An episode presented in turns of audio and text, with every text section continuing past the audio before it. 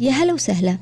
أكيد كلنا مرت علينا مواقف شعرنا فيها بالضيق والضجر بسبب إزعاج شخص ما، قريب، صديق، زميل، جار، أيا كان. بالغالب عند البشر الأسوياء تكون ردة الفعل إما بالتحدث والتفاهم مع الشخص المزعج أو التجاهل التام، لكن ما توصل إلى الانتقام بشكل عنيف مثل اللي سوته بطلة قصتنا لحلقة اليوم.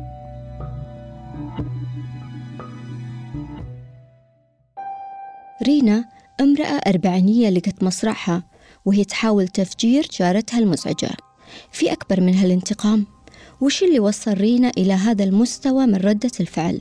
التفاصيل تقول إنها ما قدرت تستحمل أذية جارتها اللي تسكن بالطابق العلوي لشقتها، لأنها تشغل غسالة الملابس باستمرار وتصرخ على أطفالها دايما بصوت عالي وتمارس الرياضة بشكل صاخب بالصباح الباكر. اشتكت واجد للشرطة، لكن بعد ما حست إن الشكاوى ما جابت معها نتيجة قررت الانتقام بنفسها. وش سوت رينا؟ وسط نوبة غضبها صبت البنزين على أسطح البناية واستخدمت لهب مكشوف لإشعاله، فجرت البناية واللي فيها، ومن قوة الانفجار تم العثور على الزجاج على بعد 20 إلى 30 متر من المبنى. سكان البناية بعد ما حسوا بالحادث كل منهم حاول أن يلحق عمره اللي قفز من النافذة واللي لقى له مخرج من الباب هرب قبل انهيار المبنى لاحقا، حادث تسبب بإصابات بين أهالي سكان البناية ومنهم الجارة المزعجة. ورينا وش صار فيها؟ رينا ماتت، طارت من وقع الحادث وارتطم جسدها بقوة على الحائط، وكان سبب الوفاة بحسب الطب الشرعي إصابات في الرأس والصدر.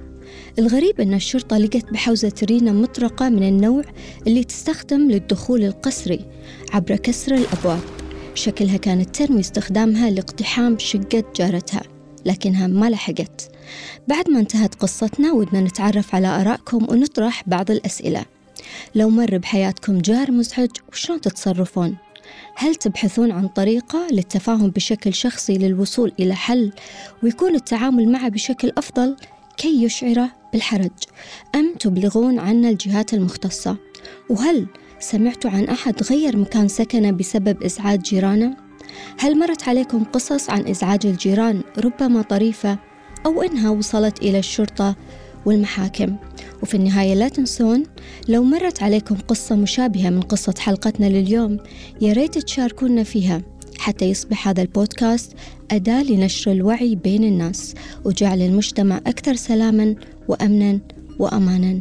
ننتظر تعليقاتكم وقصصكم وألتقيكم الأسبوع المقبل مع قصة أخرى أكثر تشويقاً نكتسب منها العبرة. فمان الله.